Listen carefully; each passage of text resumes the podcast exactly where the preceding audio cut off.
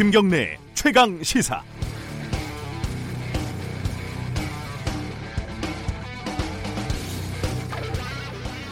한겨레 신문이 지난주 금요일에 여러 가지 측면에서 놀라운 기사를 하나 터뜨렸죠. 윤석열 검찰총장이 윤중천 별장에서 접대를 받았다는 진술을 검찰이 수사도 안 하고 덮었다. 뭐 이런 겁니다. 이후 상황을 보면은 윤중천이 과거 진, 과거사 진상조사단 면담 과정에서 윤석열이라는 이름을 말한 건 사실이라는 게 여러 관계자들의 증언입니다. 그런데 지금까지 나온 조사단 관계자들의 입장은 이 진술이 구체적이지도 않았고 근거도 없어서 아무도 문제 제기를 안 했다는 겁니다. 사실 여기까지는 상당히 많은 기자들이 이미 파악을 하고 있었던 사실이죠. 어, 근거가 없어서 보도를 안 했을 뿐이거든요. 이 상황에서 한겨레가 보도를 한 겁니다. 한겨레는 최근 여기저기서 욕도 많이 먹고 비판도 받지만 평균적으로는 양질의 기사를 쓰는 언론이라고 저는 생각을 합니다. 어, 거짓말과 음모론을 마구 퍼뜨리고 일말의 책임도 반성도 없는 사이비 언론과는 격이 다른 신문이죠. 그렇다면 한겨레는 이제 뭔가 근거를 제시를 해야 합니다. 하지만 아직까지 근거는 명확하게 없고 검찰이 윤석열이라는 이름을 덮었다 이 말만 계속 반복을 하고 있습니다. 이번 주 좀 더 지켜봐야겠지만 한겨레 기사가 아직까지는 다소 부족해 보이는 것도 사실입니다. 윤석열 총장 입장에서도 그렇지만 한겨레 입장에서도 매우 엄중한 상황입니다. 10월 14일 월요일 김경래 최강 시사 시작합니다.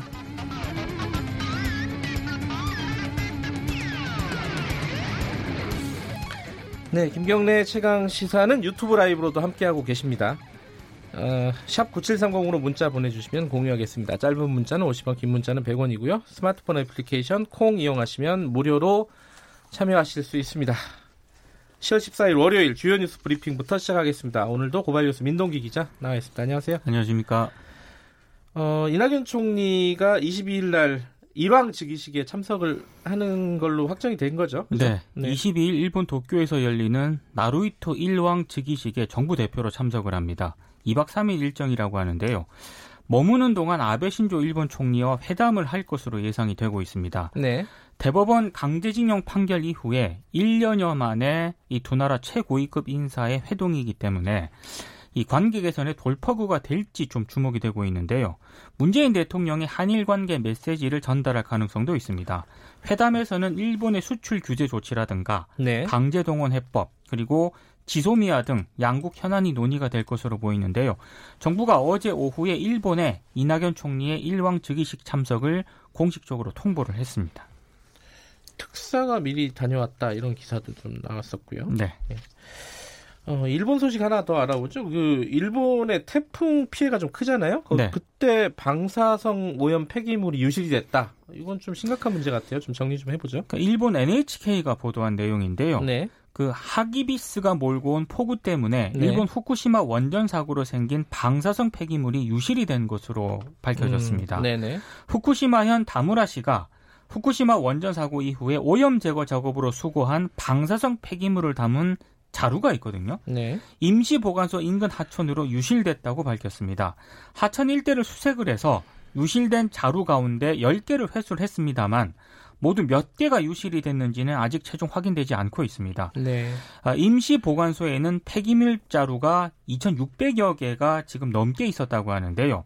이 폐기물 자루에는 오염 제거 작업에서 수거한 풀이라든가 나무 등이 들어 있었다고 하고요. 무게는 한 개 수백 킬로그램에서 많은 건 1.3톤에 달한다고 어, 합니다. 어, 예. 아, 이 다무라 씨는 회수한 자루에서는 내용물이 밖으로 나오지 않았다고 밝혔는데요. 굉장히 심각한 그런 상황입니다. 이게 이제 유실이 되면은 결국은 태평양으로 나간다는 거잖아요. 그렇죠. 그렇죠? 예. 우리한테도 영향이 있을 수도 있고. 그렇습니다. 예. 그 검찰 개혁 관련된 소식 좀 알아보죠. 그 구체적으로 좀 안들이 나오고 있습니다. 네. 더불어민주당과 법무부 청와대가 특수부 축소와 관련해서 서울, 대구, 광주 등 세 곳의 검찰청 특수부만 남기고 폐지하는 방안을 마련한 것으로 전해지고 있습니다. 네. 세 곳을 제외한 지역의 검찰청 특수부는 반부패 수사부로 명칭이 변경이 될 것으로 보이는데요. 당정청이 어제 국회에서 검찰개혁 관련 이 협의회를 통해서 이 같은 방안을 협의를 했습니다. 내일 국무회의에서 검찰청 사무기구에 관한 규정 개정안을 의결하기로 했는데요. 조국 법무부 장관은 오늘 이 추가 검찰 개혁안을 발표할 예정입니다. 그럼 서울, 대구, 광주의 검찰청 특수부는 공수처 신설 전까지는 고위공직자들의 범죄를 수사하는 역할을 맡게 되고요. 그리고 뭐 전관 예우 금지라든가 검사 파견 축소를 위한 내부 심의 위원회 설치, 검찰에 대한 감찰 강화 등의 검찰 개혁 방안도 논의가 된 것으로 전해지고 있습니다. 그러니까 입법 사항이 아닌 것들은 속전속결로 처리하겠다 이런 입장인 거죠. 그렇습니다. 정부는. 반면에 지금 정경심 교수 조사가 어제 있었고요. 네. 한 번 더 한다는 것 같아요. 뭐 그럴 계획인 것 같습니다. 예. 서울중앙지검 특수 2부가 지난 12일 오전 9시쯤에 정경심 교수를 비공개 소환을 했는데요. 네. 16시간 50분에 걸쳐서 조사를 했습니다. 조사는 9시간가량 진행이 됐는데 정경심 교수 측이 심야 조서 열람을 신청을 했기 때문에 새벽에 조사가 마무리가 됐다고 합니다. 어제 새벽에 마무리가 된 거죠. 그렇습니다. 예. 검찰은 이 정경심 교수 조사 결과를 토대로 구속영장 청구 여부를 검토 중인데요. 조국 장관 동생 조모 씨 구속영장이 기각이 되지 않았습니까? 네. 어떻게 신청할지 신중하게 검토를 하고 있는 것으로 전해지고 있습니다. 정경심 교수의 동양대 표창장 위조 혐의, 그러니까 사무소 위조에 대한 재판 절차는 오는 18일부터 시작이 됩니다. 조국 관련 조국 장관 관련된 일정이 이번 주에도 굉장히 많아요. 국감. 많습니다. 대검 국감이 있고 법무부 국감이 그렇습니다. 있죠. 예. 아까 제가 오프닝에서 잠깐 말씀드렸는데 윤중천 씨 관련된 윤석열 총장의 의혹 요거 진행 상황 좀 정리해 보죠. 그 윤준천 씨 법률 대리인 변호사가요. 네. 아, 윤석열 총장을 알지 못하고 만난 적이 없다. 윤중천 씨가 네. 이렇게 얘기를 했다고 밝혔습니다. 정강찬 법무법인 푸르메 대표 변호사가 밝힌 내용인데 네. 지난 11일 수감 중인 이 윤중천 씨를 접견을 해서 이 같은 내용을 확인했다고 밝혔고요. 네. 어, 윤중천 씨는 윤석열 총장을 만난 적이 없고 원주 별장에 온 사실도 없다고 했다. 그리고 윤중천 씨의 다이어리라든가 명함, 휴대전화에도 윤석열 총장과 관련된 것은 없다고 한다. 이런 입장을 전했습니다. 네. 그리고 검찰 과거사 진상조사단 총괄 팀장을 맡았던 김영희 변호사도 자신의 이 SNS에 개인 의견이라는 것을 전제로 하고요. 한겨레 보도를 팩트가 아닌 허위 사실로 평가한다. 이런 글을 올렸습니다. 네. 또 오늘 한겨레가 후속 보도를 또 내놓았거든요. 네. 이 검찰 과거사 진상조사단이 작성한 김학의 사건 최종 보고서에 네. 윤석열 검사를 그 임모 씨 소개로 윤중천 씨가 알고 지냈고 원주별장에 온 적이 있는 것 같다. 그리고 임모 씨가 검찰 인맥이 좋아서 검사들을 많이 소개해 주었다. 이런 윤중천 씨의 진술이 담긴 것으로 또 확인됐다고 보도를 했습니다. 그러니까 지금 보도가 굉장히 엇갈리고 있는데요. 아, 좀 상황을 좀 봐야 될 것 같고요.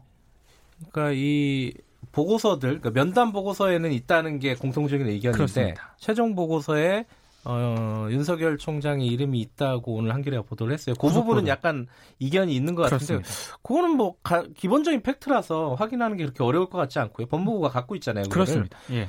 어, 이제 다만 이제 그 거기에 언급된 내용들이 구체적이고 그 조사할 만한 근거가 있었느냐. 네. 뭐요 부분이 이제 쟁점이겠죠. 아무래도. 그렇습니다. 네, 다른 소식도 좀 알아보죠. 그 하청 노동자가 또 사망한 사건이 있습니다. 경기 평택시의 한 공사 현장에서 승강기 설치 작업을 하던 40대 하청 노동자가 추락해 사망을 했습니다. 네. 지난 12일 발생한 그런 사건인데요. 국내 승강기 시장 점유율 2위 업체인 티센크루프 엘리베이터 코리아가 수주한 작업이고요. 네. 지난해 3월 이후에 이 티센크루프의 작업 현장에서 사망한 노동자가 1년 반 동안 5명에 달하거든요. 모두 하청 노동자입니다. 음흠. 노동부는 작업 발판용 비계 설치 불량 그리고 추락 방지를 위한 안전 조치 미실시 등을 사고 원인으로 보고 있는데요. 승강기 업계의 편법 하청 구조가 원인이다 이런 지적도 나오고 있습니다. 이 건설 산업 기본법상 승강기 설치 공사는 하도급이 허용되지 않기 때문에 티센크루프 같은 대형 승강기 제조업체들은 지역 중소 설치 업체들과 공동 수급 방식으로 사업을 따냅니다. 아하. 그러니까 형식상으로는 티센크루프가 설치업체와 컨소시엄을 꾸려서 예, 예. 공사 입찰에 참가를 하는데 실제 내용을 들여다보면은요. 티센크루프가 공사를 수주해서 설치업체에 하청을 주는 그런 방식입니다. 네. 그러니까 현장의 위험을 협력업체가 모두 떠맡게 되는 그런 식인데요. 예. 더 안타까운 것은 이번 사고가 발생하기 하루 전인 지난 11일 국회 환경노동위원회 국정감사에서 이 티센 크루프 하청업체 노동자의 잇단 죽음이 도마에 올랐거든요. 아하. 근데 바로 다음 날 또 한 명의 노동자가 사망하는 그런 안타까운 사고가 발생을 했습니다. 1년 반 동안 5명이 숨졌다 한 회사에서요? 이거는 굉장히 심각한 문제인데. 아, 이건 심각하죠. 예. 네. 어떤 개, 어떤 개선의 어떤 여지가 아직까지는 보이지 않는 것 같네요. 그렇습니다. 마지막으로 그 어, 돼지 열병 속보 하나만 좀 알아보죠. 정부가 경기 강원 접경 지역의 멧돼지를 전면 포획하기로 했습니다. 이 네. 지역 멧돼지를 모두 제거하는 게 목표인데요. 지난 10일 이후에 경기도 연천군 그리고 강원도 철원군 민통선 내에서 야생 멧돼지에게서 아프리카 돼지 열병 바이러스가 4건 확인이 됐거든요. 네. 이에 따른 조처로 풀이가 되고 있습니다. 접경 지역 야생 멧돼지 전체에 아프리카 돼지 열병 바이러스가 번졌을 가능성도 제기가 되고 있는데요. 현재까지 국내 사육돼지 아프리카 돼지 열병 발생이 모두 14건인데 전부 경기 북부 지역에 집중이 되고 있습니다. 좀 이 조치가 늦었다라는 비판도 있고요. 늦었습니다. 예. 네. 어, 관련된 소식은 3부에서 좀 전문가 연결해서 자세히 알아보겠습니다. 오늘 말씀 감사합니다. 고맙습니다. 뉴스 브리핑 고발 뉴스 민동기 기자였고요. 김경래 최강 시사 듣고 계신 지금 시각은 7시 36분입니다.